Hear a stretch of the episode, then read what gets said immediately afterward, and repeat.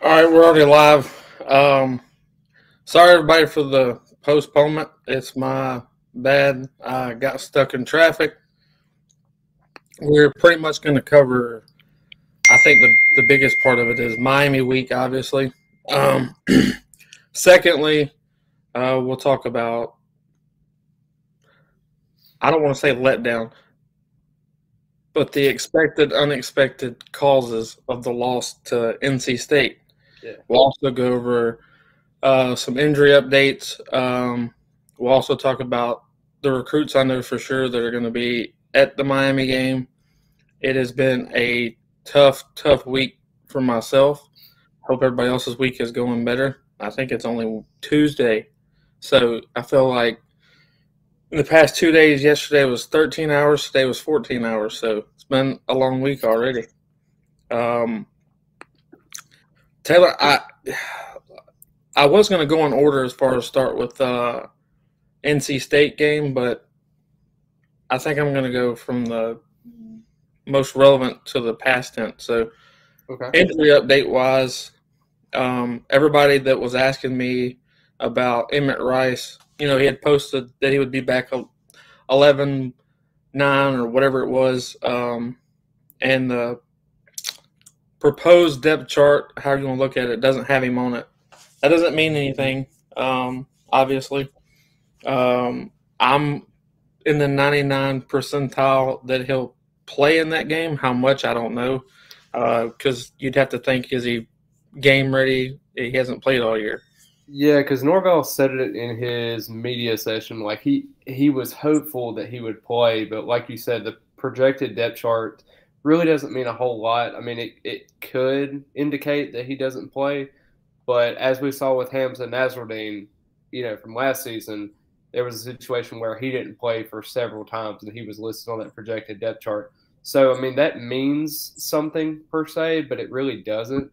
Um, it's all about conditioning and how everything is going to play out for Rice. That's going to be the biggest thing. I know that he's wanting to circle this on his calendar because he is from that Miami area. He wants to play, you know, against his hometown team, and he wants to get that uh, position group going. The linebacker position as a whole has not really been great, um, and you want to see more production from there. Can he play in this game? Yes, but will it probably be on a limited basis uh, until probably the, the Boston College game? And I think when you see him at his full strength, it'll probably be Florida uh, per se. I think that would probably be the best estimate to to get where he is right now. But he did practice, so that's good.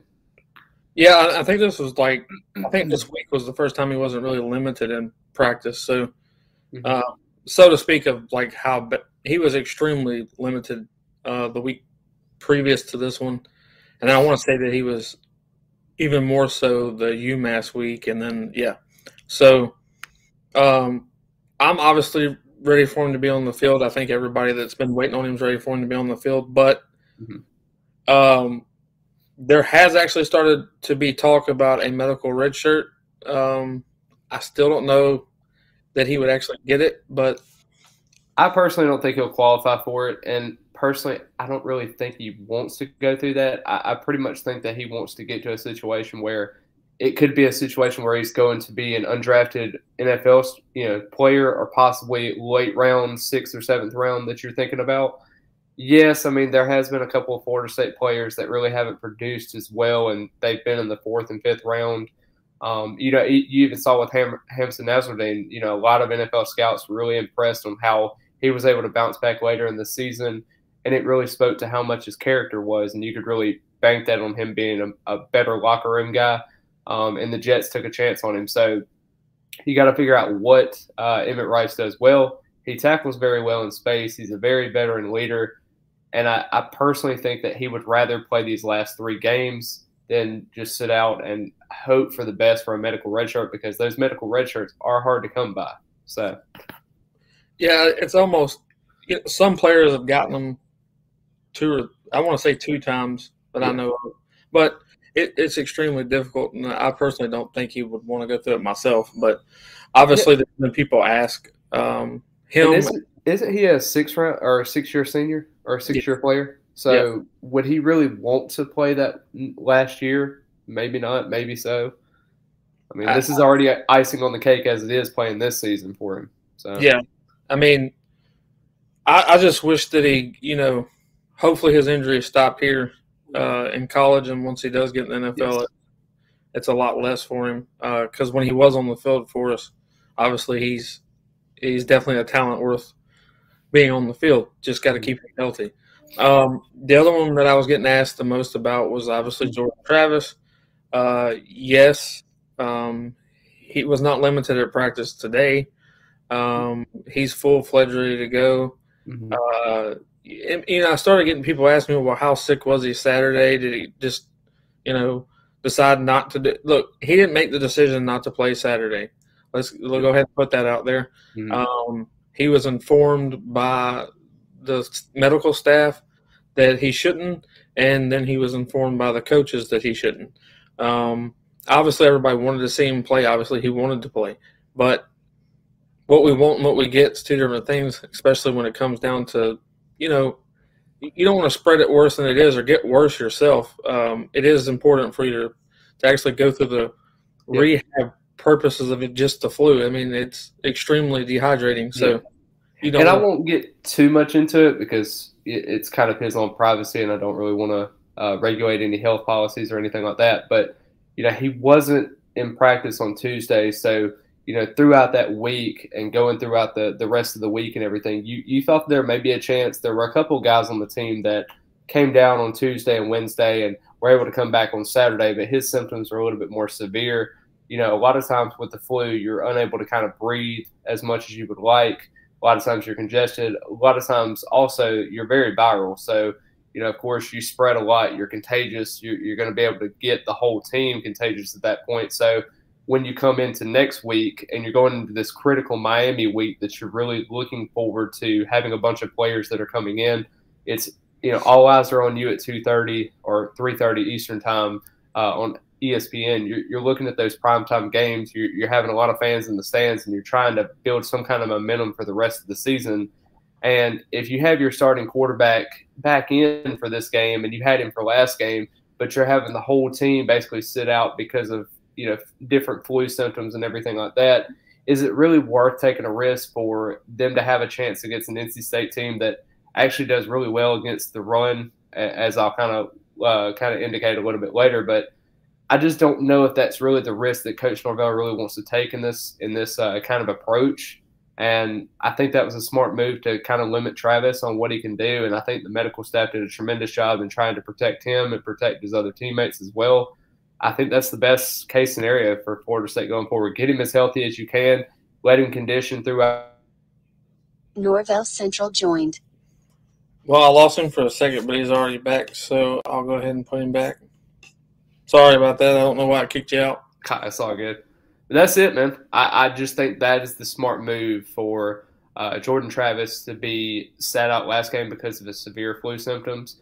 And coming from someone that's had the flu, uh, it's not fun. Uh, you know, you can't breathe as well, uh, sore throat. It's just very, very contagious. So it's it's best case scenario, especially in the world we live in with COVID right now. So I'm going to kind of um, go off of what whomever this was on Facebook that asked, but okay. do, do, I think that Florida State's defense can stop Miami's pass uh, attack right now and blah, blah, blah? Look, this game, I wouldn't have said this last week, but I'm going to say, I, am to say it this week. This game is going to come down to who makes the least amount of mistakes, um, in my opinion, because – they're going to attack our weakness because their their strength is passing. Obviously, we don't cover the pass great, but we're going to attack their weakness, which is they don't they don't stop the run very well at all, um, if at all. Um, so I think it's going to go back and forth. So then you start weighing in home advantage, then you start weighing in the crowd, then you start weighing in the critical third downs. Um, the main thing that Florida State has to do, if you do not get positive yards on first and second down, you, might as well you just give up because we can't do what we what we did against Clemson, and we can't do what we did against NC State, where it's first and whatever. I mean, at one point in the game, we were fourth and thirty. Uh, obviously, we were going to punt regardless, but it ended up being fourth and thirty. That's like that's almost half the football field. That's it's um it's embarrassing in my opinion. Um, so you can't do that against a, a, a high strung offense. This this quarterback came in. If I'm not mistaken, he was third string. Am, am, am I right? Yeah, technically first, you know, like second or third string. It kind of depends on how you view uh, Jake Garcia. Depends on how that situation goes. And I don't think they're super comfortable with him going forward. I definitely think Van Dyke is a better quarterback. I mean, he's.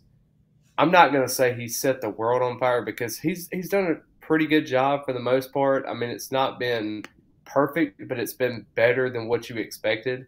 I mean, he's looking at right now. You, you got a 63% completion percentage, 15 touchdowns, four interceptions, 1,877 yards.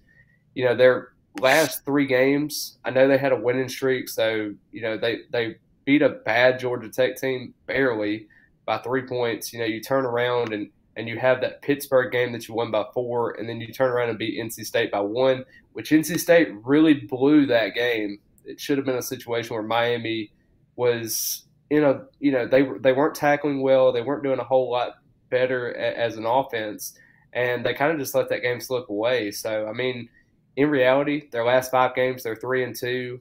Uh, their combined uh, margin of victory or just game in general. I mean, they only combine it's 13 point deficit between those five games. So it's Right. not like I mean, it's five nail biters. You know, it can go Right. either way. And I think that's part of the reason also why Vegas is picking uh, Miami to only win by two and a half in this game, even though they have kind of the hot hand. We're kind of faltering a little bit. We're trying to find our identity back again uh, after two close games, and you're trying to figure out what you have in this offense. And it's hard to say. I mean, you know, we talked about we're going to talk about a little bit about the NC State game, but just how McKenzie Milton was just kind of incapable of, of capitalizing on on different things in this offense, and how he just wasn't really able to string things together. And Jordan Travis really was that missing piece in this offense, and it's just you, you wonder what's going to happen from now on in the in the rest of the season because this is kind of if you're wanting to get to bowl eligibility and get to that goal that you want to get to, you know, you're three and six right now. You're having to string together three straight wins against, you know, Miami coming up, a, high, a high-powered offense coming up, uh, winning, winning three straight. You turn around, you play a Boston College team that has their quarterback back, uh, Phil Jurkovec, uh, from that hand injury, and then you also turn around and have a struggling Florida team that you're hoping to capitalize off on. And you kind of figure out where are we going to get these three wins, and if not, you know what what's going to happen uh, to the morale of this team if another loss comes before that Florida game. Yeah, my thing is, the reason I think that all three of these games are extremely winnable, especially if everyone's healthy. Yeah. Um, our strength again on offense for us to score is to run the ball, whether it be JT, Ward, um, Corbin. Um, Miami is a great team to start that off on, so you can get the rust out. Because I would say out of the three uh, run defenses that we're going to play, uh, they're the worst. Um, so I think we'll get a lot of the rust out with them as far as JT being out and we're not being productive over the past two weeks running the ball. Um, so I think this is a perfect game for us to get the rust out and really hammer down what we know what we're going to do. Uh, secondly, Boston College doesn't have a great run defense, so we'll be able to run the ball No. against them. Yeah, At, at that point, it's about outscoring them because they do have their starting quarterback back. Uh, and y'all, you, you can see what happens when you don't have your starting quarterback. Boston College started off kind of hot.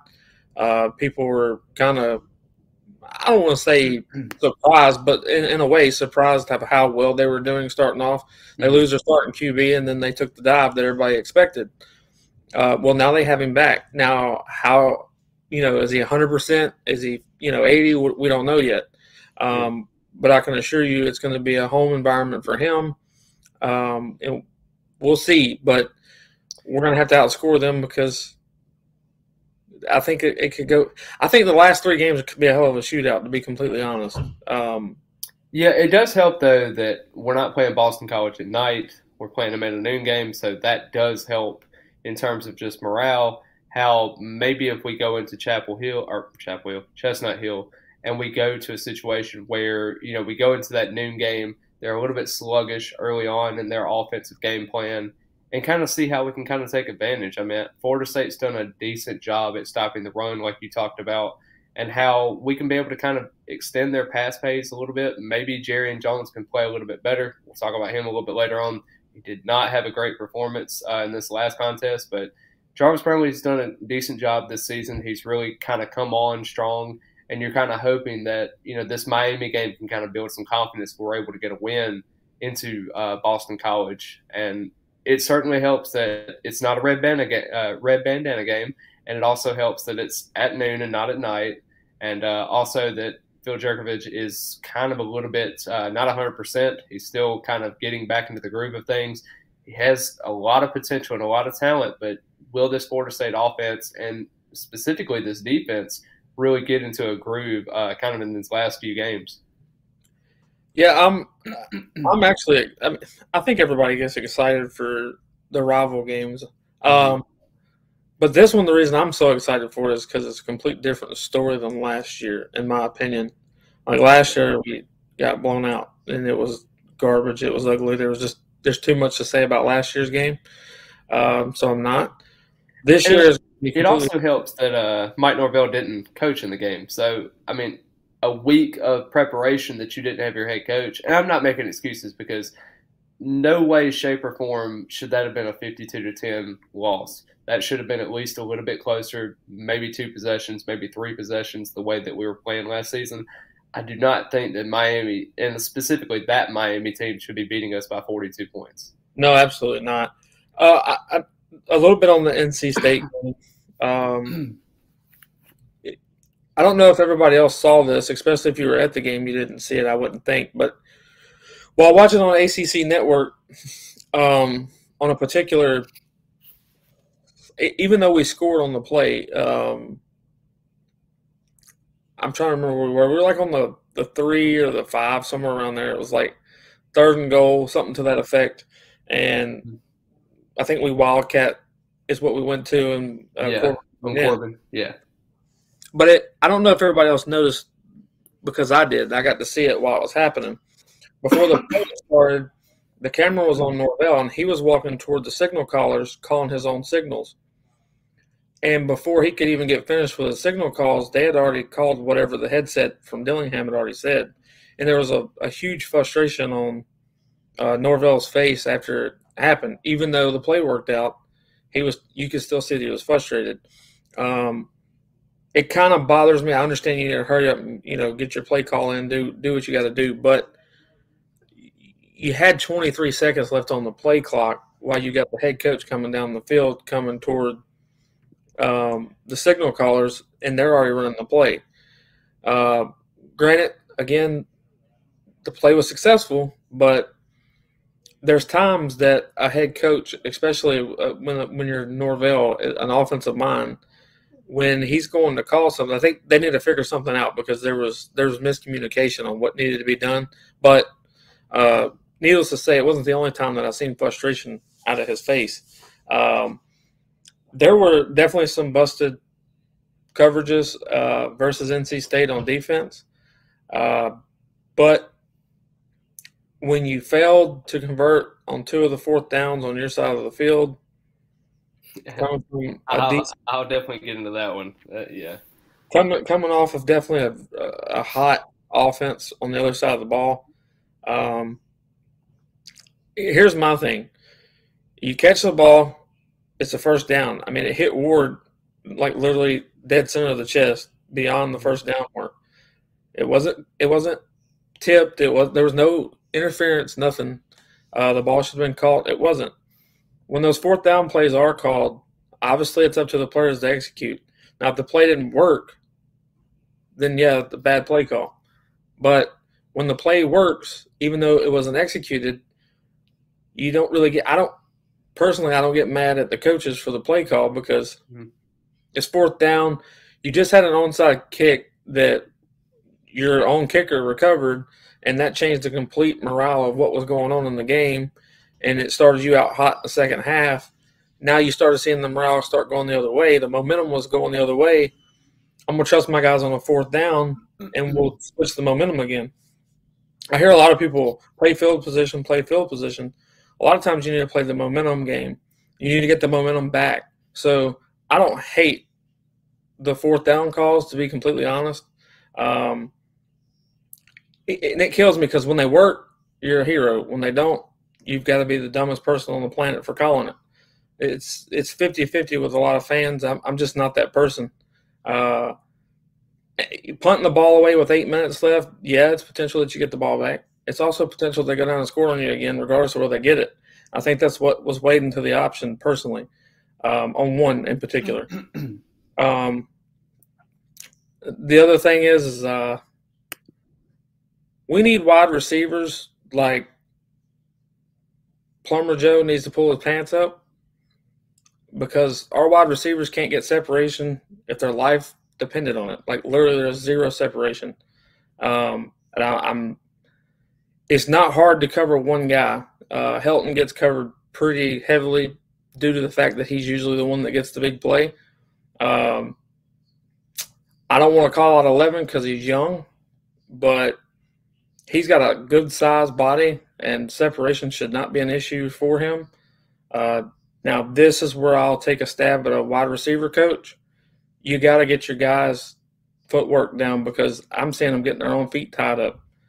Uh, that's that's not that's not going to work. So, yeah, there's some coaching things that need to be done, but when you're six two, six three, whatever he is, and your separation is less than a half a yard, the ball's not going to get thrown to you. It's not going to happen. Uh, quarterbacks don't want to get the ball intercepted. I mean, nobody wants to turn the ball over. But with that, I'm going to let uh, Taylor take over here in just a second. I'm, I'm going to make a, a, different statement about a completely different issue. I'm, I'm getting messages and it kind of look.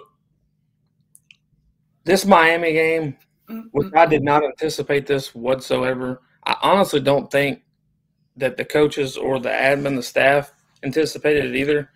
Um, for recruits coming that are not going to be on their official visit, don't take it personal, please, because you're not going to get the attention if it was just a normal weekend and there wasn't two or three official visits this coming weekend. But it's a mess. The, the amount of the, the amount of kids that are coming uh, that are committed, that are potentially going to commit, uh, that are just visiting for the first time.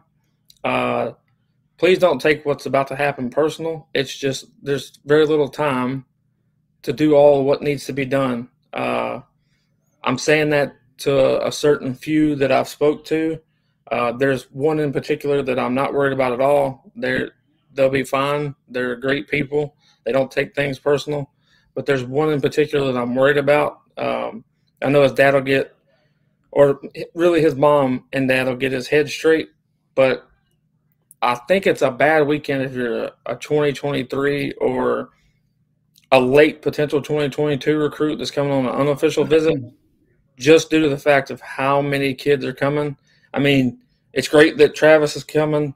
It's great that McCall's coming. It's great that all of the the really high end um, 2022 commits that are coming. It's great, but you got to realize that when those guys show up, and when you got a Marvin Jones Jr., one of them, having an official visit, the attention is going to be on the present, not the future. As unfortunate as that is, it's it, you would you would want the same treatment if if it's next year and you're on your official visit. You don't want to see them scattering off, giving everybody else attention when you're supposed to be the guy that gets it. Yeah, even uh, class of twenty three five star receiver Jalen Brown, he's he actually told me that he was coming as well. So even that elite class of twenty three prospect, I mean, it's a can't miss prospect. Like from Gulliver Prep in uh, Miami. So, I mean, there's going to be a lot of elite kids there. Yes. Um, I mean, you, you got, I, I, believe that Tolan kid from LSU is going to come back. I believe. Um, yeah, he's supposed to go to Tennessee this weekend, I think. Well, it might be somebody else. It, it, my thing is, is the ones, the ones that are coming. Um, like I know Chris Parsons coming. Yep. Um, if AJ Duffy's there, which I highly anticipate he will be, yeah. Uh, I don't want him to feel like he's being second doored either or a redheaded stepchild in that situation. Yeah. You, you just got to understand, guys. there is a shit ton of y'all coming, and right now priority is 2022. Um, I, I, I personally had have he's still coming. Jay Zell Riley coming, which we've had on here a couple times. Mm-hmm. He's the one I'm not worried about. I don't. He don't. Pers- he won't take nothing personal, and he'll be fine. But I still want him to know the same thing. Like this isn't personal. It's it's not that someone doesn't want you. It's not that it's not an, an interest there. It's the fact of they're going to be spread extremely thin already with what's coming. So buckle down and know uh, you're going to have a hell of a game experience. I can tell you that. Um, and, and, I would like I would like the guys that are coming that it, it's not their official visit. Watch how the other guy's official visit goes. That's that's what I want you to pay attention to. Think a little bit less about yourself Saturday because it's about a couple other people, um, which your time will come. So again, just don't take it personal. Uh, another thing that I'm going to bring up. Uh, I'm getting asked, are we going to do the same thing that Florida just did? Are we going to get rid of position coaches? Are we going to get rid of coordinators? I don't. Hell, I don't know. I mean, I, I just think, you know, because I've I've alluded to this a little bit before. A lot of fans scapegoat to a guy like uh, Adam Fuller, for example, a defense coordinator. The defensive unit has not been the problem this season. It has literally been inconsistencies from several different position groups on offense and defense and special team side of the ball. It's it's this team is not uh, something that can overcome a lot of deficits as you've seen this season. Uh, once you saw, and I'll kind of allude to this a little bit later, the NC State game, we got down seven points. And we had the audacity to go forward on fourth down in that situation because we knew there really wasn't a situation where we could really bounce back from another drive killer and you know NC State can drive down the field and score 14 points, and the ball game is essentially over because we just don't have that necessary skill set.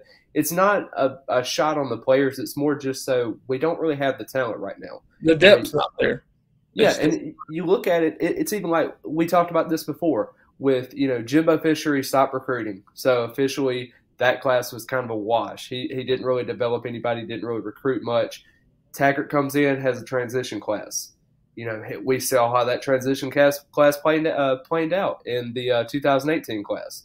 We turn around, he has his normal class in 2019, but then Coach Taggart gets fired. Mike Norvell comes into the situation in 2020. You're seeing with guys like Chubba Purdy that just uh, announced his transfer out of the program.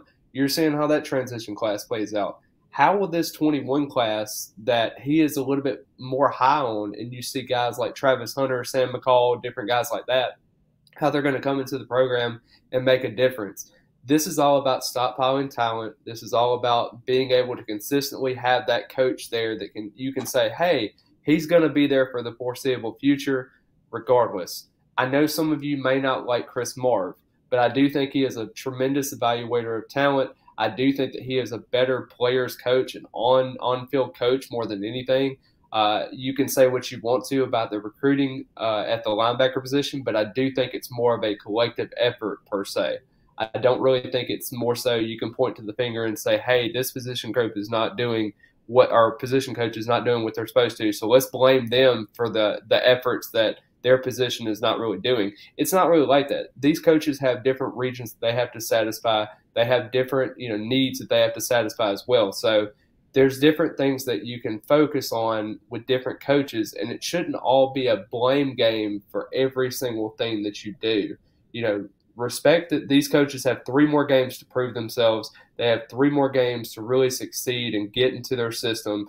And some of these uh, recruits that you have, you know, we even had Omar Graham Jr. on before. You know, he talks about his relationship with Chris Marve what would happen if Chris Marve gets fired from this university? And I'm not saying Omar Graham Jr. is decommitting because he has definitely said that he is 100% locked into Florida State no matter what. But I will say, how does that do for the morale of the team that is so comfortable with the position coach and you share in the same vision as everybody else? You know, Travis Hunter talks about his relationship with Marcus Woodson. How would that relationship go if Marcus Woodson goes somewhere else? What would happen if Alex Atkins takes a head coaching job somewhere else or an offensive coordinator job somewhere else? What would happen in the morale of this team and the morale of these recruits? And people just have to understand that more to really get the effect of what happens with these coaches if they were able to be able to let go. And would Florida State really take a step back if they if they hit the reset button on some of these coaches and you're really stuck in the same situation with just a different coaching staff? Yeah, um, I'm going to kind of ask you uh, to confirm these names for me, so I okay. know one way or the other. Yes. Um, Treshaun Ward, was he here? Uh, did Norvell have hand in getting him here, or was he already here? He was already here. Okay, so mm-hmm. scratch that one.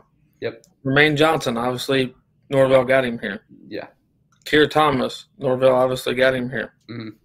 And um, that was mainly because of Jammie Robinson. If you if you want to be specific, right. uh, Coach Norvell was actually not even on Keir Thomas at one point. He actually brought in uh, Jammie Robinson, and he was like, "Hey, coach, you got to check out my teammate that was with South Carolina. He's a really impressive dude." And you know, it turned out that Mike Norvell kind of looked at more of his film and talked to Papuchis and, and Odell Haggins, and they both agreed that they need to bring him on to the program. Right. So I'll, I'll leave it at that because I know there's more. But yeah, here, here's kind of what I'm getting at. Um, I don't want to be saying his name right. Malik. Um, Wait, McClain. Yeah. Was that a? That was a 21 uh, commit. He was a four star. Uh, he used to. Well, he played at IMG for his last uh, high school season have hand in getting him here, or was he? Yes, uh, okay. they were actually recruiting him beforehand because he was, I believe, at Daphne at one point as well. Right. Okay. So you, you take you take that one as well. Mm-hmm. All right. So kind of what I'm getting at. I'm not saying the whole class, and I'm leaving people out. Mm-hmm. I'm just using yep. some of the ones that have been highlighted. Mm-hmm. Okay. Why is everybody so quick to jump the gun on firing coaches when the kids that are standing out the most, Jammie Robinson being one, Jermaine Johnson being another. I understand that these are transfers. Malik is not. Um, it being one that I can point to to say he's not a transfer, he was mm-hmm. recruited. the guys that Norvell and staff personally wanted to bring here, for the majority, they're showing you what their players can do the players that they want here to fit the system that they have, why do you not want to wait and see what this 2022 class is going to do? Why do you not want to wait and see what other guys they pull from the transfer portal if necessary? Because Jermaine, everybody knows it. Hmm. Jermaine and probably Robinson and Keir Thomas, they probably could have transferred anywhere they wanted to. Something about FSU with Norvell and his staff pulled them here because they it, it made them want to be here on top of it being FSU. So with that said, why would that why in the hell would we pull the plug on what we, we can already see these are the type of players that they want to pull in. This is what the type of players that they're pulling in do versus with some guys due to some guys left over from this class, that class. Look, it's it's insane to me to sit here and say pull the plug on on any of them really. Yeah. Um, I think that Coach Norvell needs to have a little bit more say in the offensive play calling. I agree. I agree. Uh, just just based off of he's definitely more experienced than Dillingham is. He's definitely it's his system. Uh, Dillingham is, you know, unfortunately he is also learning a system that he is not used to. He came from Auburn. They didn't run anything close to what we're running, not my opinion. Um, so I think he needs to step up and take a little bit more of the play calling. But please pay attention to the guys that they have brought here, the ones that they wanted, the guys that they called their guys, and just base it off of what they've done. And we know for a fact, okay, fine, McKenzie Milton athletically is not what he used to be. That's expected. Mm-hmm. But think about what he's done for JT's game. I mean, if you can't notice that JT's played a hell of a lot better this year than he has previous, then maybe you're not watching the same kid that I am. Uh, and it does not just come with age; it does come with development. Um, the COVID year, as much as he developed with it being a COVID year, now him getting a complete off season, not getting guaranteed that starting position, having competition inside the room, mentally, not just physically on the field, it's bettered him. Period. McKenzie Milton being in that room has bettered the QB room. Period. I don't care what anybody says; it's the facts. Um, so again, another guy that this current staff brought in, uh, not just necessarily to take over on the field, but to bring that that experience, that mind into that room. Look how much better that position's played. You you brought in Cushney, which he's he's had his he's had his moments. He he really has. Uh, just I definitely think he'll be more of you know because I've watched him live. I, I, think he's a really good player. I think he can be something special, but I also think he kind of tempered his expectations this year. Because um, you know when I talked to him, he was talking about how he was going to go potentially to the NFL. He was going to get more accolades doing that, but he also understood the limitations that he had in this defense, considering that we did bring in guys like Keir Thomas and Jermaine Johnson maybe that after this uh, year of eligibility, he has one more left, so he's able to come in and contribute right away as a senior and be able to get his moment to shine next year. So I think he's kind of learning the system, kind of figuring out where he's at, and then going from there. And I think that's the smartest thing for him. And I think that even though fans don't really see it that way, he's kind of in a reserve role right now, and he's kind of learning as, as he grows. Um, I definitely think that he could be somebody that Florida State can lean on as they go to next season. Yeah. Um, so so basically, what my my long drawn out short message was mm-hmm. supposed was supposed to be is give these guys a little bit more time. um, I'm not saying, hey, we're going to a national title next year. That's not what I'm preaching. But what I'm preaching is is watch the difference. I mean, pay attention to the the things that are going to change with a whole class, whether it be a mixture of recruits and other transfer players again, at least you're starting to get a full team of what this current coach wants. Yep. So, so let that, me let me get this straight. So, okay, so Florida State finished 94th in total defense last year. So you thought Adam Fuller needs to be fired because his defense really didn't contribute the way you know they thought they would. You know, it was uh, I think they had nine or ten sacks in nine games last season and they're up to about 25 now through nine games. So that's an improvement. Uh, you're looking at you only had four interceptions last season. You have seven now. Uh, you had many forced fumbles, uh, and also your total defense this season is 66 in the country, and that's facing some elite offenses in North Carolina and Notre Dame. Is you know even with Jack Coan, I, you know he's still a good quarterback. I, you know they've only had one loss this season, you know, there's Clemson, even though they've struggled, they still have the talent there. You know, there, there's a lot of offenses. Wake Forest, for example, with Sam Hartman, I think that offense is really good. Louisville's another offense that's really good. I mean, there are really good offenses that Florida State has played, and even NC State, I, I think, has an elite quarterback with Devin Leary. And you know, that's six elite offenses that you're playing that really puts up a lot of points and Florida State was still able to hang in that 60 to 70 range and kind of stay competitive. And you've seen that improvement through defense.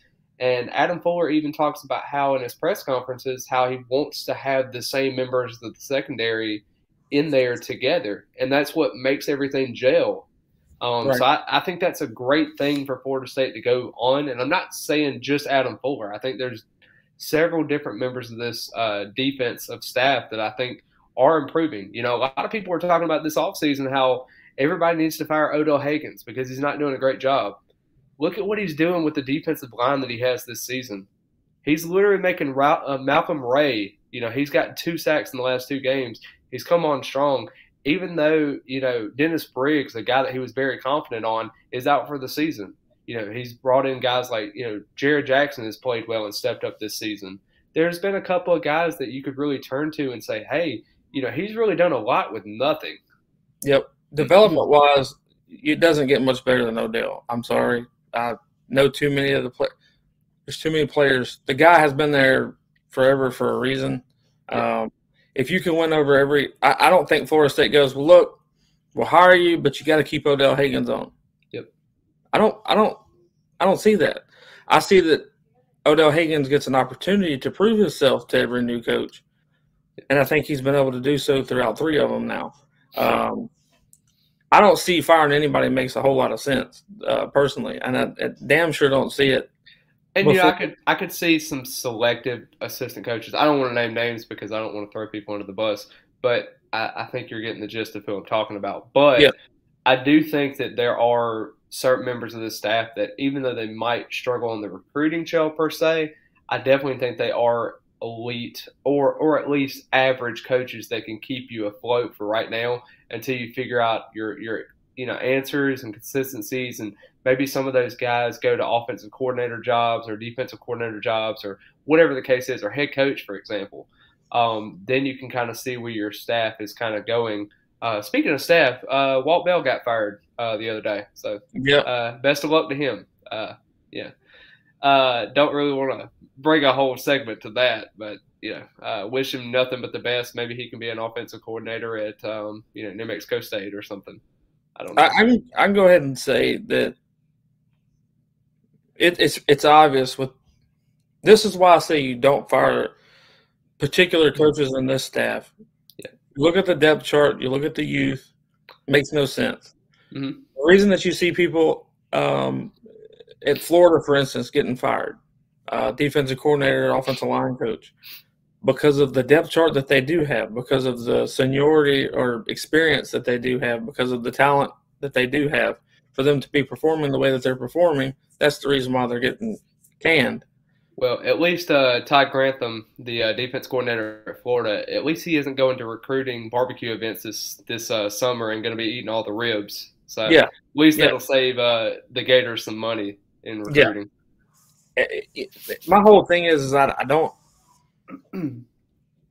I don't want to see the Gators do great beyond what Florida State's doing. I don't want to see Yeah. Miami do great beyond what, but I want all three of these schools to get back to at least half-ass of what they used to be, uh, because know. if uh, if Anthony Richardson keeps dancing in, in his apartment and uh, getting injured, uh, may not be very much more of Florida and being competitive.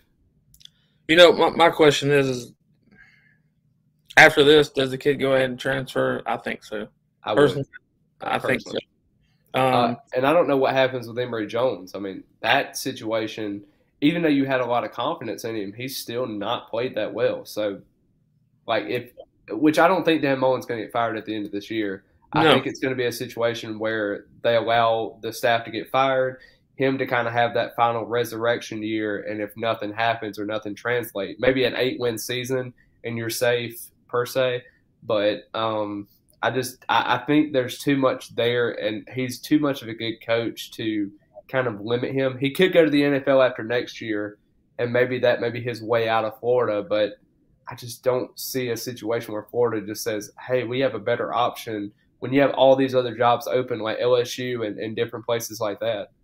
yeah, it, it's um, I'm getting off of Florida. I just I Mhm. just um, if you go and compare the two depth charts, Florida's depth chart with Florida State's depth chart. Yeah. Dan Mullen's got his players there. He's been there what four or five years, whatever it is, 4 Mhm. He's been there long enough to get classes. They're the ones that he wanted. Blah blah Yeah. blah. Um, they're in a downward trend, obviously this year. Uh, Miami's obviously in a downward. Hell, I don't know how you say downward. How you get lower than they've been. They're not progressing. I don't care what anybody says. Only because they won the Yeah. last games, that don't mean jack. They they were favored to win the ACC this year. And, in It that, Manny Diaz's job though. So yeah. So I mean, great for them, uh, whatever. But if you compare the two depth charts to Florida State's depth chart in youth, um, it's it's it's uh, it's remarkable, in my opinion, what the staff's doing with what we got. yeah, I'm not knocking players for talent. Yeah. I'm I'm No stating way. there, there's not experience. Um, there was missing and still is missing experience, uh, but it's not.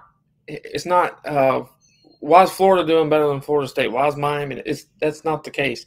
The case is is what has Florida State progressed on from last year or the year before or even the year before that. Now, granted, I understand we were bowl eligible, blah blah blah. God grace to the world, but when was that a standard for Florida State? This never has been. It was not. Will we be or could we be? We've been going on a downward trend for the past four or five years. hmm And now I'm starting to see a light at the end of the tunnel, and I got a bunch of people that don't make sense saying pull the plug. Why would that just stop? And I've been saying this all year. It seems like when we win, they're the greatest. Look at us, we're building. Look at the climb, Jack Diddle, whatever the they gotta Yeah, say. yeah. Then as soon as we lose a game, we gotta fire him. And look, Taggart's still in winning coach in the co- Jesus. sh- sh- Stop. I just Like- wish people would quit comparing the two and kind of realize and say, hey, we're in a process now where we're bringing in 10 transfers, 11 transfers, and half of those transfers actually worked out. This is the market that Florida State is going in. They want to get that experience with this young roster, but how do you get a young roster if all of your recruiting classes and even your veterans, you know, with the 2018, 19, 20 classes, are hardly not even here. That's supposed to be your foundation. And where are those foundation pieces at? They're not there because Florida State has literally went through so much attrition to get where they're at. And you're expecting Florida State to just let me just say this shit out of their ass for you know just the recruits and the players that they have on the roster and i just don't know where you know you come from. I mean norvell has pulled a lot of transfers like like this comment has said. They have really got to the transfer portal where they have gotten these experience options and they understand the limitations of the roster but their limitations of the roster can only go so far. What like what do you expect to happen? I mean do you expect a, a you know, a Bob Stoops to come in here and say, hey, you know, we're going to bring all these guys in here. Did you really think a Matt Campbell could do this? A guy that doesn't have any Florida ties? Like, what are you expecting Mike Norvell to do in his first two years at Florida State? He even told the administration when he came in, this is going to be a four to five year project for me to come in to get my guys to understand that this is going to be a process throughout everything to get my recruiting classes and stabilize that that 2020 class is not even really a great class because it's a transition class. There is a reason why Chuba Purdy coming in as a four-star quarterback, he was listed as a four-star, but his best offer was basically Louisville. Yep. There's a reason because it's basically a, a, a dead class per se. Uh, I would even suggest that Tate uh, Tate Rodemaker is probably head to head at least on quarterback ver- versions of themselves because I don't think either Chuba Purdy or Rodemaker have really set themselves away in practice. And there's not really a clear cut saying, hey, this is going to be the future. I mean, I, I don't understand how you can look at this roster and say, hey, other than probably running back and I mean, there there's some decent corners that you have in like you know, uh, Hunter Washington and Omarion Cooper, and Demorie Tate, you know, guys like that but they have to develop too. So you're kind of figuring out, you know, you're even bringing in guys like Patrick Payton and uh, George Wilson. They're projects. Like they are literal projects. Like you look at guys like Travion Williams, has the great massive body size. You know, he decommitted from Florida State, so of course they have to figure out what to do there. But if you bring in a guy like Marvin Jones Jr., that is tremendous. That is a step above where you have in in terms of defensive ends and and what they look like in terms of Clemson and you know Florida and you know Alabama, all these other schools that are elite and up in the nonchalant of recruiting and everything. What will happen to like fans whenever they understand that next season, you know, Florida State may be a six or seven win team. This is really possible for Florida State going forward. I'm not really expecting a nine or a ten win team next season. I'm expecting you know consistent improvement and maybe they can take that step forward. But I don't think any kind of, um, I guess you could say, even with the last comment about the transfer quarterback, that could transcend the program. But who do you really have on the on the market right now in the transfer portal that really brings that sense of, you know, you're going to win? I mean, De- D'Eriq King did a good job with Miami. He did a good job with what they had, I guess you could say, last season when they had the COVID year but Yeah. they still they still struggled and didn't win the ACC championship or even make an appearance. So I don't know how successful that was, but you could kind of see how that revolutionized their offense. And maybe Florida State finds that. They maybe thought they found that with McKenzie Milton. Of course, he's not even 50% of himself, really. And you're kind of reaping and limiting the benefits of that. And you're trying to figure out what can you do from here. Is it the transfer market? Is it just bringing in con- uh, consistent recruits? But you know, if recruits don't see m- much of the project, you know, much of the wins coming, like we haven't really seen. We've only won six games in two seasons. how will the recruits really look at this and say, hey, this is the product we want to go to? And where do you start?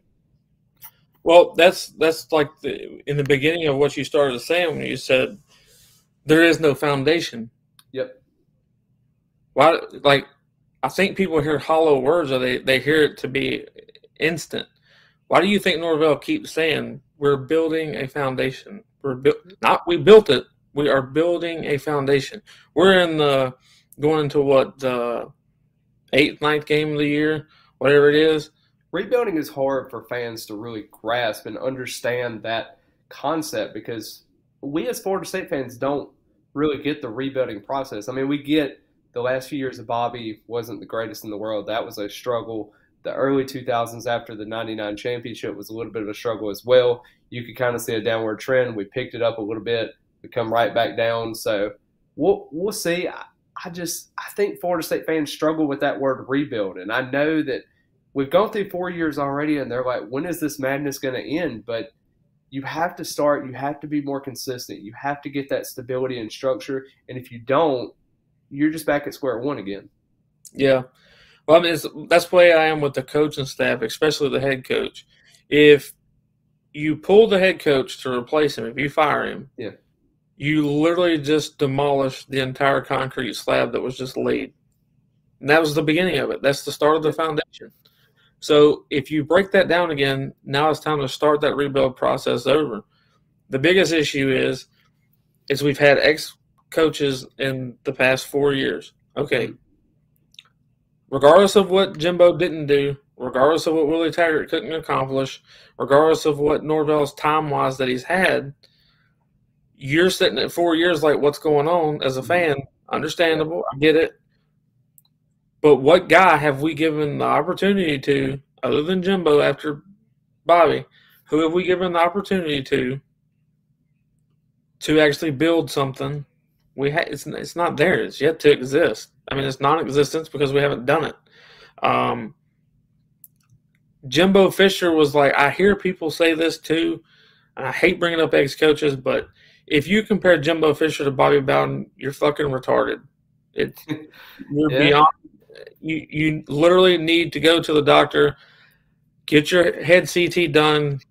You've got to have a fucking tumor because your yeah. ass is lost. Um, so take that. It's it's like comparing Norvell to Coach Bowden. It's like comparing Willie Taggart to Coach Bowden. Hell, it's like comparing seventy eight percent of the staff all over the country to Coach Bobby. It's it's a joke. Uh, stop. It's that doesn't make sense. Um, that guy was here for seven, eight years, whatever it was. He won one national title. If people should have probably won more. Uh, oh yeah, most definitely. talent he had. If you go back and watch, like there, there's some documentaries about it. I can't remember where, but if you go back to when Bobby came into FSU out of West Virginia, if people would have understood what Florida State was at that time, if you want to talk about building a foundation, the ridiculous amount of work that was put in by Coach Bowden and staff, Mickey Andrews being a big part of it, mm-hmm. that built one hell of a foundation. Understand that I understand that there was a downward trend when Bowden in the late or early 2000s, late in his career, it was a downward trend down more than what we're used to. But to sit here and say that Jimbo Fisher rebuilt this program single handedly, like he wasn't handed keys to at least uh, a year old Cadillac. Yeah, let me say this too. Um, you know, he was a head coach in waiting for three years. You know, yeah. He was an offense coordinator before then with Bobby, so he understood the program. He recruited these guys still, so it wasn't like this is some kind of sense of new, profound kind of thing. You know, there there are some programs that hire in house, and you know, of course, they get a little bit better because those coaches that you're promoting have already got a grasp on the program. And with Mike Norvell and even with Willie Taggart, you didn't have that. So it's just like, yeah, it's easy to really look back and say, oh, Jimbo's done a great job. And he has. Don't get me wrong, he is a great coach he will be forever remembered, even for that one championship that he won with Jameis Winston and company. But I just I, I don't know how you can really even say that with a straight face. Yeah, I trust me when it was said to me. It, it me knowing who the person is too, like personally knowing who yeah. said this, which I know damn well they're watching because I see them on here. Um, and I'm surprised they're not popping off saying what they said before. But there's no comparisons. Stop. It's it's an ignorant comment. It's an ignorant thought. I understand frustration gets the best of us and we make stupid comments and hell we do real stupid shit when we get pissed off about circumstances. But uh, moving on away from uh, the old coaches and all yeah. that. Yeah. Um, I guys, I I hate saying it like this. I really do. Did I think we had a chance to beat NC State because McKenzie was starting? Yeah. yeah. I always think we have a chance. I always think that we have a possibility of who's going to make a play, who's going to stand out and do whatever. Um, did it happen? Obviously not. Um, were my did I have more doubt when McKenzie was starting and JT was out? Hmm. Yes. Did yeah. I have even more doubt when I was told that there was 20, 25 players that missed practices this week? Yes. I mean, it mm-hmm. starts definitely trending down. Yeah. Um, not trying to defend myself, but my score prediction was based off of all the starters being there, JT starting, etc. My kind score prediction was also on on the assumption because I was there under the assumption I, I knew that he wasn't practicing on Tuesday, but I thought there was some sense of you know he'll be ready Friday, he'll play, but yeah. he didn't. So, I mean, special teams we asked them to step up, right? I yep. think I think the punt game. I think um, that Australian kid. I think he, he could have punted better, but he punted better than he has previously, I guess. Um, yeah. We had an onside kick recovered by our kicker. Awesome. Yeah. We ain't seen that all year. Um, uh, Helton let a down punt go into the end zone. Yeah, I just, you know, you're you're already in this situation where you're offensively challenged. You know, you, you talk about how McKenzie Milton was coming into that game, and Jordan Travis was expected to be the starter if he was healthy and it was away from the flu and you had a couple of those symptoms go away. But Florida State was two for 16 on third downs, like two for 16. They had 19 offensive possessions and they only scored on two of those. Like, offensively, what can you do? Like, I mean, they they were two for four on third downs. You you comp- you know everybody complains about that fourth and four that they had, and Chris alluded to it a little bit earlier on, you know, when FSU was on their 43 and they were trailing by seven with about eight minutes left to go in the in the uh, fourth quarter. But you know, you look at different different uh, perspectives they had in the game. You know, on their third offensive possession, they had a fourth and one, they punted it. You know, and then you turn around and have a fifth offensive possession. You know, they were punting it again. You know, and it resulted in a touchdown drive for NC State. You know, you turn around, go to the next offensive possession they punted the ball on fourth and one again on their own 17. So, you know, there were situations where you didn't really know what was going on. You know, you turn around and have that, uh, you know, I think it was a six, I think six offensive possessions they had in the first half. And there was a situation where Florida State couldn't get the ball rolling. You know, they come out and had that onside kick, and you were really hoping that Florida State would really boost the momentum there. They scored, thankfully. Uh, you know, it was a tough drive there to uh, kind of get where they needed to come out at. And, you know they they were also kind of faced with what they had in, in situations and really didn't know what to do in that situation. Um, you know they had that fourth and one with Jashaun Corbin on the Wildcat that everybody hates, but apparently it worked out.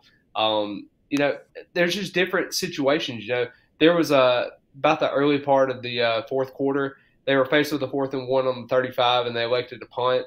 You know then this was where Keir Thomas really kind of basically dominated the line of scrimmage. He, you know, he had that sack and he turned around and on the next play, he basically jumped the snap and they had a holding call, basically declined the penalty there. So there was a situation where you thought, for example, right there that Keir Thomas was basically going to single-handedly destroy that NC State team.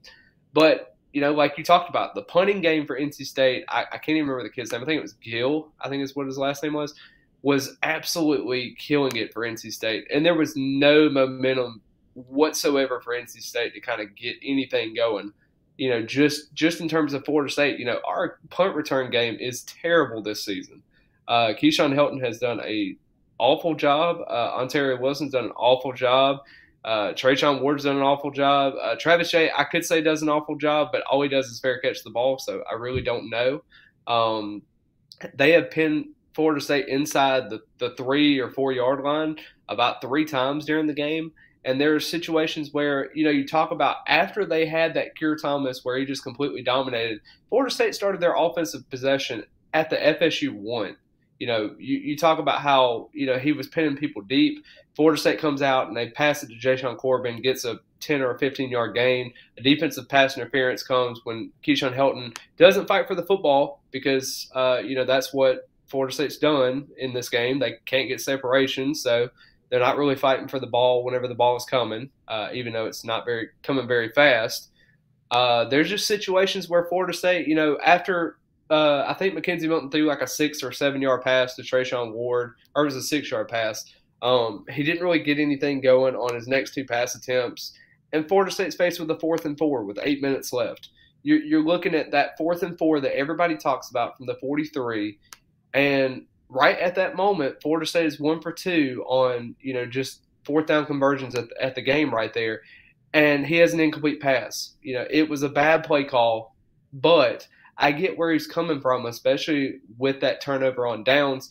You're looking at possibly, you know, you're getting to a situation where Florida State, you know, you're having more confidence in the defense, but you know, we come out on that defensive possession, we get them to third and 10. You know, Florida State does a really good job of making sure that the defense doesn't go anywhere or the offense doesn't go anywhere for NC State. Devin Leary gets it on the 43 with, you know, third and 10. I think it's like six minutes left. And he throws a screen pass to their running back. And Jarrian Jones misses a tackle at the line of scrimmage. And it is an absolute killer. I mean, this is a situation where Florida State cannot have that moment where Jarrian Jones misses a tackle and it's a backbreaker. I mean, this team is just devastated after a 14 point deficit at that point. And you really look at it then, it's like, what if Florida State, you know, was it really the right call in that situation? And I think it was. You know, you're faced with a shorthanded roster that has McKenzie Milton at quarterback, that has, you know, Baveon Johnson out, Dillan Gibbons. You have different guys that, that aren't playing. Uh, and you're looking at a lot of guys that are having to go through flu-like symptoms. Uh, I think even Lawrence Toafili was the other guy I was thinking about that wasn't playing. And, um, you know, they only scored on two of their 10 offensive possessions in the game. They weren't really getting anything offensively going. And you look at a drive that I just talked about, how they started at the one yard line. They got all the way to the 43 yard line and went for it on fourth and fourth and four. You know, what was Florida State really going to do in that situation? They already got out of the one yard line. They already uh, erased and accomplished that feat of getting out of their own end zone. They were generating some kind of momentum that they haven't done all game. And this is a situation where you're wanting Florida State to be aggressive and take advantage of something that you haven't really gotten the whole game. You haven't got out of your own 20 yard line, but like three times in the game. I don't even think you crossed midfield, but like I think you didn't cross midfield but once in the first I don't even think you crossed midfield at the first half. I honestly don't. Because uh, six offensive possessions, you didn't score.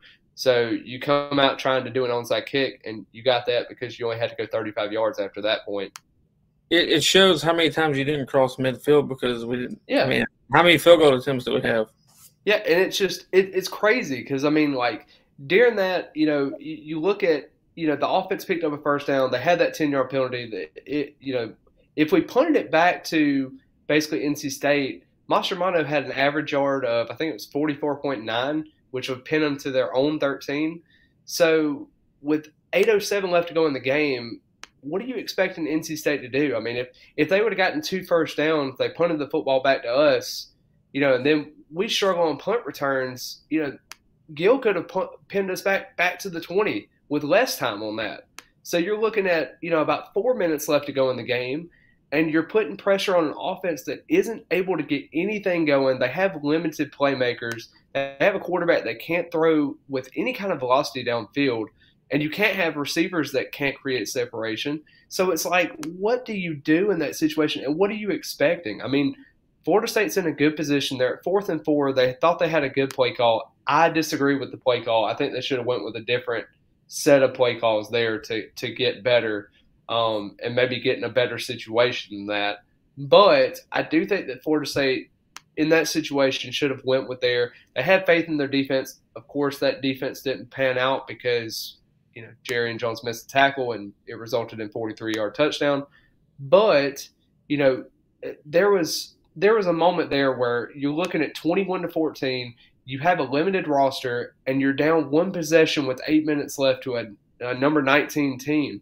Like, what else do you want in that situation as a fan base? You are literally limited in what you can do offensively and defensively. And, you know, I understand, what, like Lawrence was talking about there, maybe a screen pass on, on, on second or third down, maybe that would, you know, get you better in a better situation and get into that situation where you can be able to get a first down or even get a fourth and one and go for maybe a wildcat or something like that uh, to where it's a better situation for you. Fourth and four is not even really a, a great cup of tea for this offense, but it's manageable. At least it's not fourth and 13 that you're having to go through all that. Now, I mean, this is the best case scenario. I mean, Florida, Mike Norvell is confident in what he can do and he's really setting a message to say, hey, this is what I want to do on fourth down. This is the kind of message I want to send to my team. And even though it doesn't work out right now, because we talk about, you know, lose big, lose small, win small, win big, you know, we're, we're at that lose small situation and we're trying to get to that win small situation. And the only way you can do that is take chances. You have a roster that's limited, you have a roster that's going through flu, and you don't really know what to do this is a situation where Mike Norvell is saying, you know what, McKenzie, this offense has not really been moving all game. Let's try to get something momentum wise going forward. And we know that our defense can get a stop because Keir Thomas just dominated that line of scrimmage. What can we do next in the offensive offensive possession? And if we don't get it, I know our defense can go through. Of course, Jarrian Jones didn't make the tackle, so that that makes it look a whole lot worse. And you're looking as a fan base and saying, "Hey, if Jarrian Jones would have made that tackle, what would that call look like now? Because NC State probably wasn't going to kick a field goal in that position. They would have probably just done the same thing where they would have done a delay of game and they would have took it back five yards. It would have been on the 48 yard line. They would have punted it deep.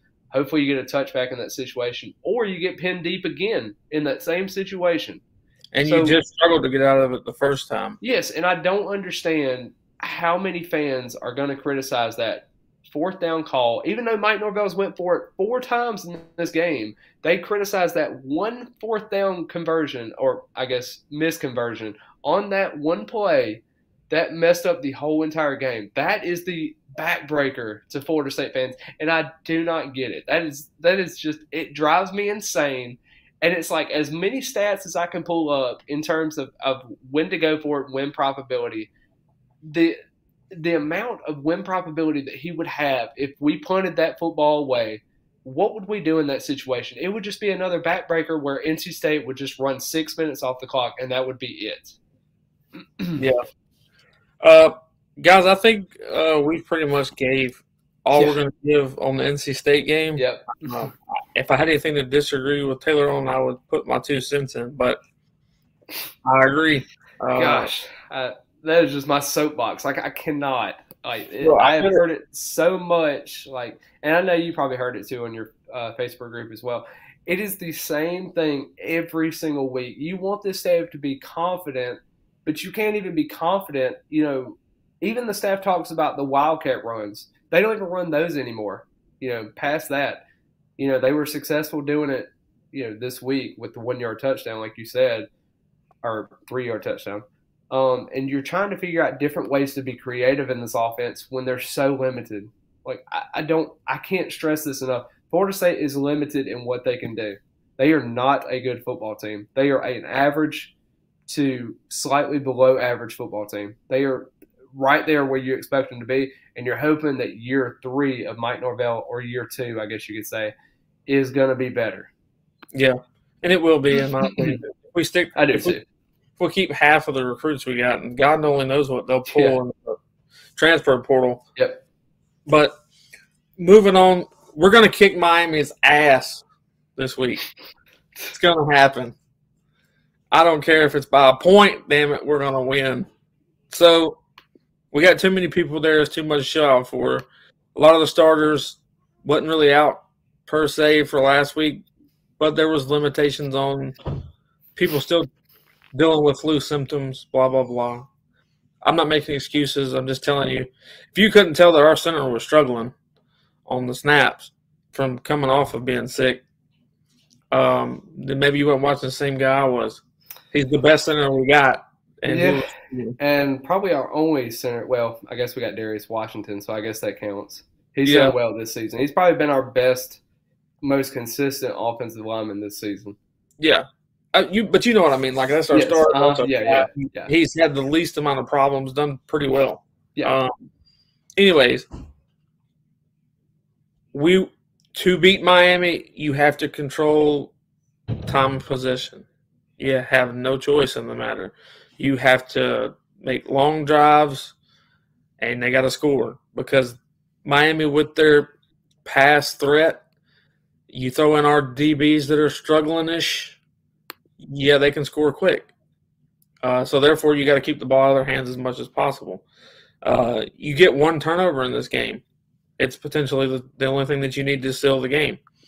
Um, now that goes the other way.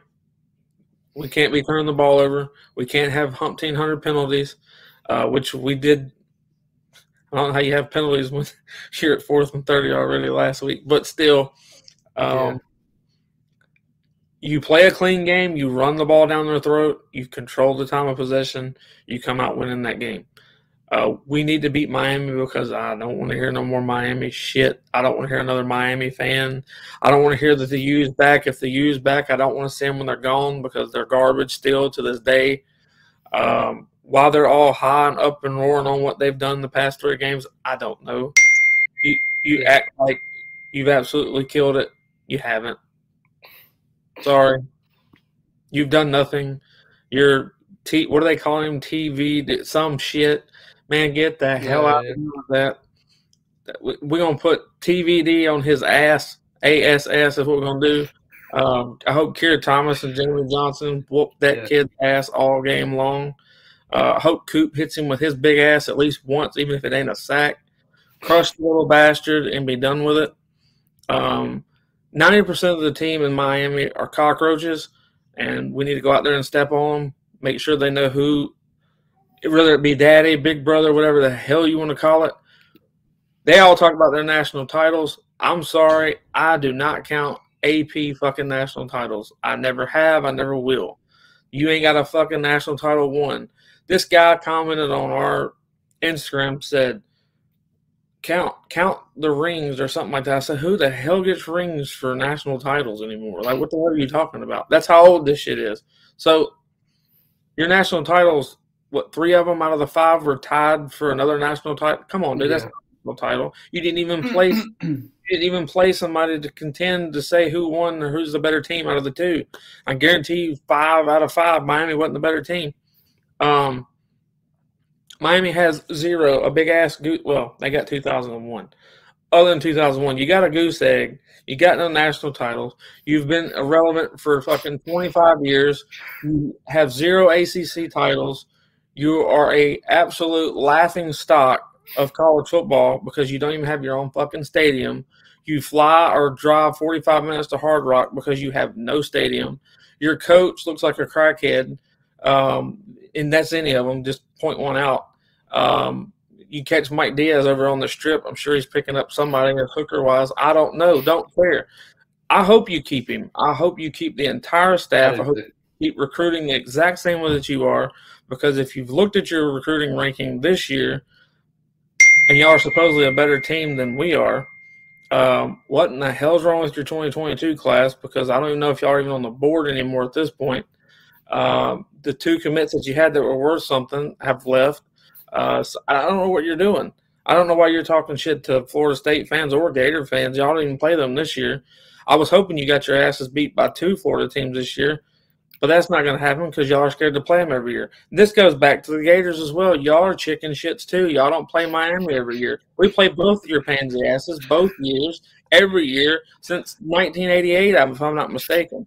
So if everybody wants to keep talking about who's the dominant and who's not mm-hmm. scared, we've been dominating y'all's asses for 20 plus years. You've gotten the ACC after us. You've done shit since. You've done shit before that. You're going to continue to do exact that shit. You're not going to do nothing. So that's all of the Miami people that's been talking shit to me this week. And I can see that four of the six that said something to me are watching. So I'm surprised. They really do respect me though, because they don't hit my they don't hit the comments like I thought they would. Especially after that rant. But go ahead. Why are we gonna not lose to Miami, the garbage dumpster fire hunk of dog manure that's sitting over there? Why are we not gonna lose? Well, I will say, you know, they do have some dangerous weapons. So of course you talked about Tyler Van Dyke, TVD, I guess what they want to yes, call it there. Whatever whatever the case is. You know, they they have Jaylan Knighton at running back. It's pretty special talent. You know, Florida State recruited him at one time. Very talented. They don't have Cameron Harris anymore because he is out for the season. Charleston Rambo is a very, very dynamic receiver. Florida State is gonna have to watch out for that. And you talked about it before. They have very, uh, I guess you could say, inconsistent cornerback play uh, and inconsistent secondary play, other than Jammie Robinson um, and probably Kevin Knowles and Jarvis Brownlee has his days. Uh, Jarrian Jones has struggled, um, so there, there's some different uh, situations there that Florida State's going to have to get uh, released there. Akeem Dent has some struggles as well. He got pancake blocked a couple of times against the NC State, uh, missed a couple of tackles, so we'll see how he kind of responds there. But you know, we talk about Rambo. He had 23 receptions, 438 yards, and three touchdowns in their last three game winning streak. So that is a very scary sight to look at. To really think that Florida State is going to have to defend that, they may have to put some blanketed coverage on him as well, uh, kind of limit the big plays because let's just face it, Florida State had, I think it was six plays of 20, 20 yards or more allowed with NC State. So that's something you can't have against Miami. You cannot let them have momentum going into Doak Campbell Stadium and having that sense of okay, we have a chance in this one. We're, we're going to be a bowl eligible team at the end of this uh, game. And you cannot let Miami have that sense of confidence going in, especially with their limited roster as well. And, you know, Vegas has, I think, Florida State as a two and a half point underdog, I believe. It's something close to that semblance. And like I said before, Miami is, you know, won or lost by combined 13 points in their last five games. So this isn't a team that's going to blow somebody out. So if you're expecting a 52 to 10 game, you have been mistaken because this Miami team is not that good. Uh, but I will say this Miami team is improved, so I will give them credit where it's due.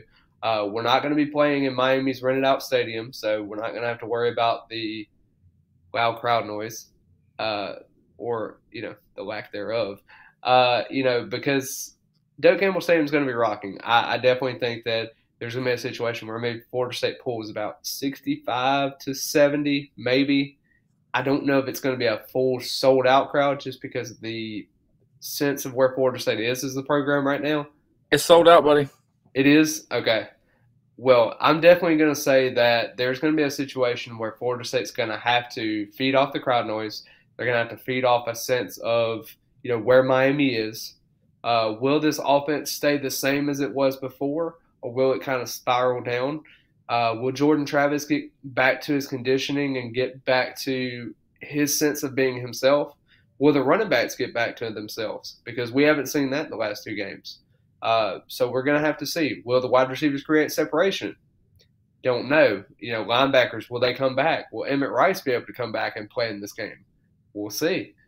I definitely think that there is going to be a sense of, of a power struggle between both teams to kind of figure out okay, their weakness is being able to uh, get these missed tackles, and Miami misses a lot, and I mean a lot of tackles. And this could be a situation where Florida State's running they back fumble happy too. They are yes. easily stripped.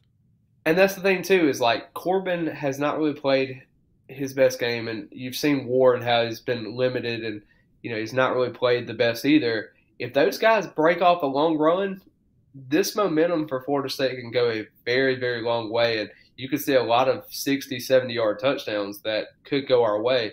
Don't know necessarily if it's going to be receiving wise because, like I said, I'm, I'm kind of nervous to say that Florida State's receivers can really generate that much of a separation. But I will say that Bubba Bur- uh, Bolden, the safety from Miami, is going to be out for the season. Uh, Tyrique Stevenson, I also think, is going to be out for the season potentially. He may be out for this game. We'll definitely see how that plays out if if that situation goes. But he is the transfer from Georgia, the cornerback that they have.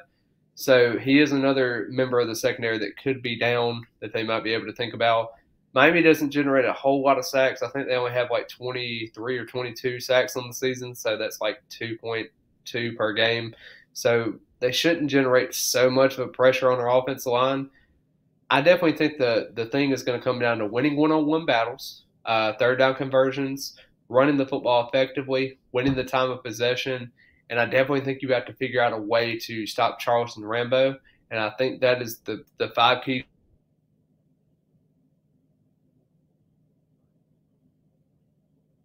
definitely think that I'll go ahead and put out my score prediction, but I definitely think that Florida State will win this game.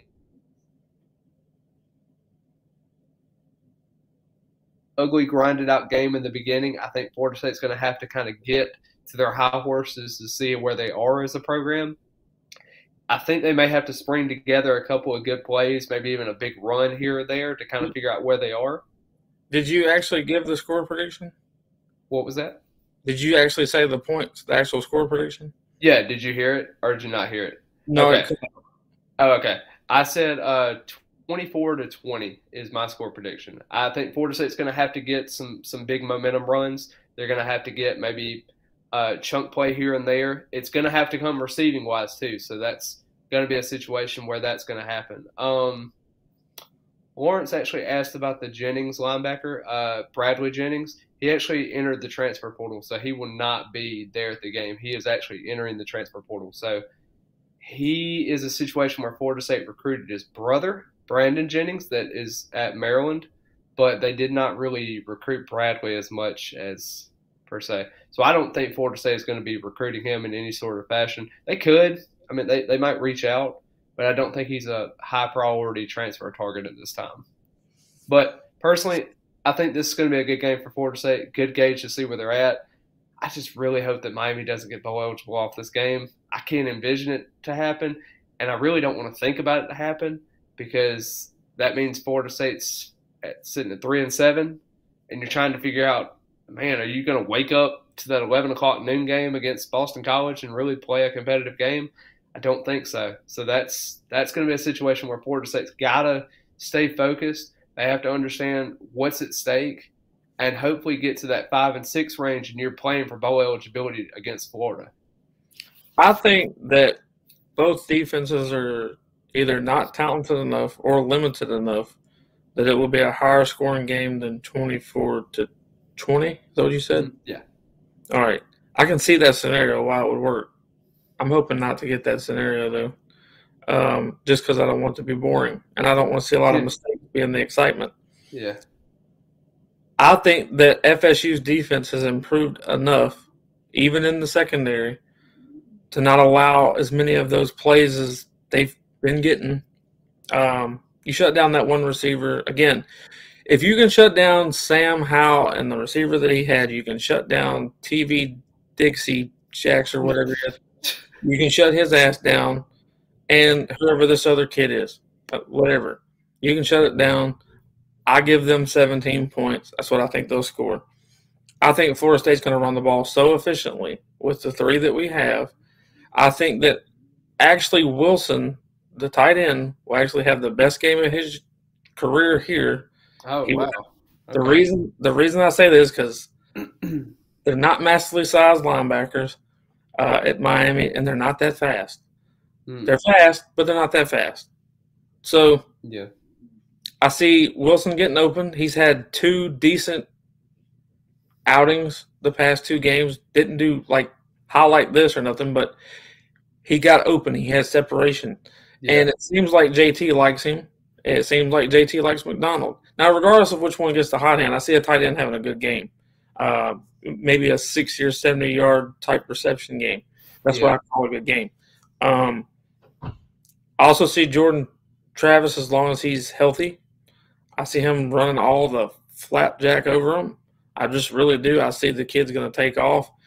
He's pissed because he was out last week. He takes that anger and puts it into this week, especially against the rival Miami, and they've been talking enough shit to him that we'll see. But I give it Florida State and y'all can think, think I'm crazy, but I'm giving us 34 to 17. I think we kick their ass. That's and I think, I mean, I think that could be a situation where that could happen. Don't get me wrong. I think there could be a situation where, you know, there we didn't really have many penalties against NC State. We only had two, so we didn't really have those self-inflicting penalties. And I think there could be a situation where Florida State gets a little bit too high of itself. They get a little too emotional at times, and I don't think this team has what it takes emotionally to get past that, uh, especially a huge rivalry game. You have a chance. You have the crowd behind you. You know, there's a lot of emotions going into this game, and you're hoping that you don't have a lot of late hits out of bounds or you know false start penalties that you're just ready to hit somebody. You know, whatever the case is, I just don't know if Florida State has that in them to stay disciplined early on, and I think it's going to have to be a coaching matter to get them through the first half. And maybe this is where this game kind of turns into more of a low scoring affair, more than most people would like to like to think in this one. Well, have you have you noticed though the games that we that we have the least amount of penalties, the ones where we mm-hmm. look most disciplined, are the ones that we run the ball like over and over and yeah. over, and then and obviously we're not running the ball with halfback draw or we're ta- you know we're not doing a sweep every. There are definitely, and I I'm not gonna lie, I love our run game play calls, especially when JT's back there. That RPO with him is absolutely amazing. That's why I think with bringing him back, he's going to be pissed because he didn't play last week. Mm-hmm. Running backs are hearing what you're saying because thousands and thousands, if not a, at least a couple hundred thousand people said, "Where the hell are the running backs for Florida State for the past two weeks?" They're hearing it. The coaches are saying it. I will say that they have played two top ten rush defenses in the country, so that's no slouch at all to yeah. what See, NC State and Clemson are.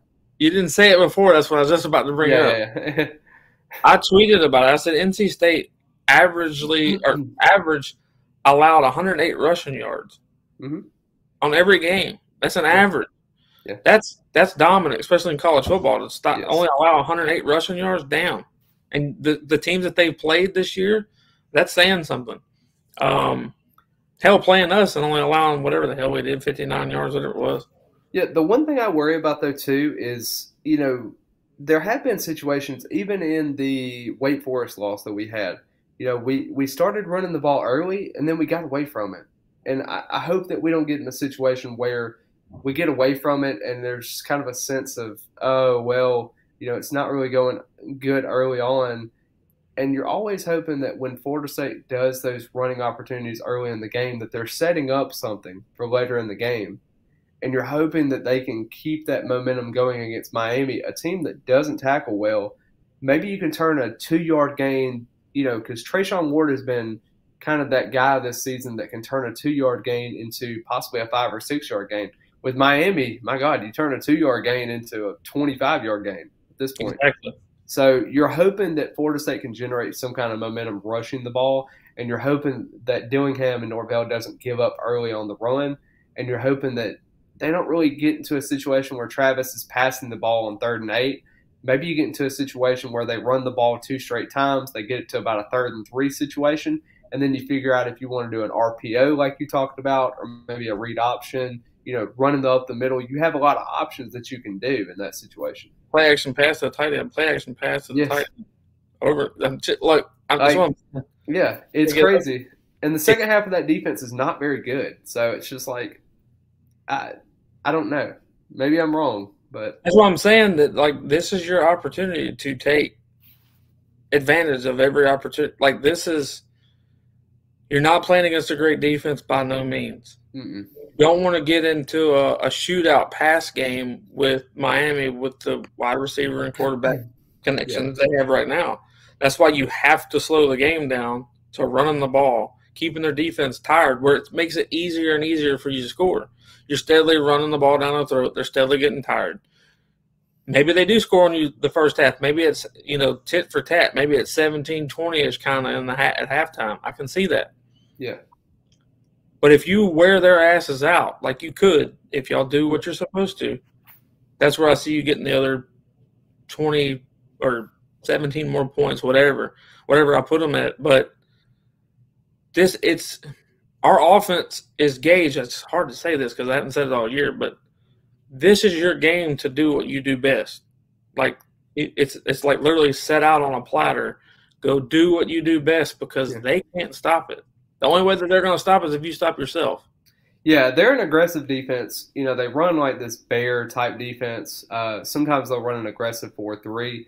A lot of times they bring a lot of stunts. A lot of times, and you saw this uh, last year when we played them as well. They bring a lot of pressure, and that's where a lot of their missed tackles come from. So if you're able to kind of sway away from that line of defense early on, and they're not really able to convert for those tackles for loss, and you're not putting uh, Jordan Travis in a you know third and twelve or a third and eleven, you're kind of figuring out what you got to do from that situation and figure out, okay, well this is what we can exploit. Maybe they're being a little too aggressive. Maybe we can talk about those wide receiver screens that we really like. Maybe we can get our perimeter players out in space, even though they might not be able to create separation. Spread you know, them out. What can they do? You know, it, you talk about a guy like Jordan Wilson. If he's able to block on the perimeter side of the field, you know, Miami's defenders are not very good at getting off screens, and they're not good at making tackles either. So if you get them in a one-on-one situation, you got to make this tackle, or it's an 80-yard touchdown. What would they do in that situation? And you so the FBI on that is uh, not too good on Miami. No, and I, I don't think this is a situation where Kenny Dillingham looks at this and says this defense is unbeatable. You can't do anything. We can't create separation. This is a defense they're they're going to be looking their chops on. I just don't know. I don't know how you can really get to a situation where you say this Miami defense is elite. We can't do anything about it. I, I get. I highlighted Rambo. I think he's a tremendous wide receiver for them. I think their offense can move the ball, but I don't. If you blanket him, what else do they have? Like they have a lot of injuries themselves, so it's like their offensive line is not world beaters. They they're allowing the same amount of sacks as we do per game, same amount of tackles for loss were literally identical to their offensive line. And their offensive line was supposed to be great and one of the best in the ACC, like they always are every year. But they underperformed, and now you're seeing kind of the results. You know, our underperformance in certain games with our offensive line is just because we don't have the capable bodies available. You know, theirs is simply they're not living up to their potential. And you kind of have to figure out what you got to do. I mean, they're missing a lot of pieces on their defensive side of the ball, and they're you know they're kind of figuring out everything. And you talk about a guy like Lawrence was talking about with Parchment. You know, this is a situation where Parchment has to step up in this game. Malik McClain, like you talked about, has to step up. There's got to be people to step up other than just Keyshawn Helton going for a 40 yard touchdown pass. There's got to be other guys to step up. I, I get that Pokey Wilson didn't really have his best game last week, and we have to kind of figure out and get him back in the offense and the groove of things. But Parchment has got to step up. This has got to be the moment for him to step up and say, you know what? I haven't done much of anything off season. I think I've had like 216 yards this season and like two touchdowns. This is not wide receiver one numbers, but guess what? I'm going to put it up against Miami because this is the game that we needed. This is the turnaround that we need to have for the last three games, and this is what we have to do going forward. I think that is the best way you can do is tell your guys, you know what, we haven't consistently made separation this whole season. But guess what we're going to do against a bad Miami defense that does not generate any kind of scare in your offense? Run the ball effectively, open up the pass on RPOs, and get your wide receivers open in space. That's all I ask. And if we lose by a nail biter or if we lose just in general, we're not going to get blown out because we effectively run the ball and we effectively get our playmakers in space. It'll be a close game if that's the point. This team will not get blown out in this game, and I will guarantee that. I like it. Everybody, his score prediction, he'll obviously post something on his Instagram. Of course. I'm sure that mine will be posted very shortly if it hasn't already been. My wife's pretty quick. She does things pretty good. I love that woman. Anyways, um, I appreciate everybody coming on here and listening to us. Uh, again, all the recruits, all the families that are coming. I hope I see you there. Don't know that I will. Don't know that I won't. Can't tell you one way or the other. Yeah, and I was also going to make something on that as well. Um, I'm going to be releasing a list of expected visitors, and we can also talk about that as well if you want to collaborate on that as well. Um, I'm gonna have that possibly on Thursday night, Friday morning, maybe maybe a Friday post. I may I may try to do it and kind of anticipate all the people that we're gonna have on campus or a close amount because there's gonna be a lot of guys that go un, unnoticed. So what I'm gonna do is compile a list of, of people that I have, may put it in like a Word document or something and kind of translate it to post format and go from there. I'll also do my score prediction on Friday as well. Um, but y'all got a sneak peek of what's going to happen. I definitely think Florida State is going to win this ball game. I think they can only do is win this ball game. I, I think the momentum is all the way there for Florida State. The crowd is definitely going to be there. So um, I'll definitely see you there, Chris. Um, regardless, I'm going to be there a little bit earlier, so um, it helps that it's not a noon game. Thank God. Um, and I hate that it's not a night game, but I guess two thirty is better than nothing. So, yeah, y'all. Uh, if you're there, try to hit me up. If I'm there, I should be there. You just never know what happens with me. I was supposed to be at the NC State game, didn't happen. I was supposed to be at uh, the North Carolina game, that didn't happen. Um, but all in all, I've had a great experience this year. At, I've been at the majority of the games. Um, I'm going to the gosh awful swamp. I'm not gonna miss that one. Yeah, Even I'm, gonna, I'm gonna pray. I'm gonna pray for you. Oh, you're gonna ride down. Um. Anyway, I'm not going to Boston College. Too damn cold. Yeah. Florida, the, like, no. It, look, I like the sun. I live in the Sunshine State for a reason. It's not because I want to go see the North. I already dread going back for holidays, and Memphis is not considered the North, but that's cold enough. Um, everybody, I appreciate y'all coming on. Uh, I'm sorry about my. No, I'm not. I'm not sorry about my rant on Miami. I hate Miami. Um, that's the little brother that you hate because he's not blood related. He was brought in on a different marriage, and he's a little shit. You try to take your room and all that stuff, and he don't deserve it. So you actually I don't even know what that movie is, but you Macaulay Culkin his ass. Get rid of him. Um, y'all have a good one. And go Noles and Taylor. I'll talk to you later. I'm gonna go to sleep now. Oh yeah, go Noles, everybody.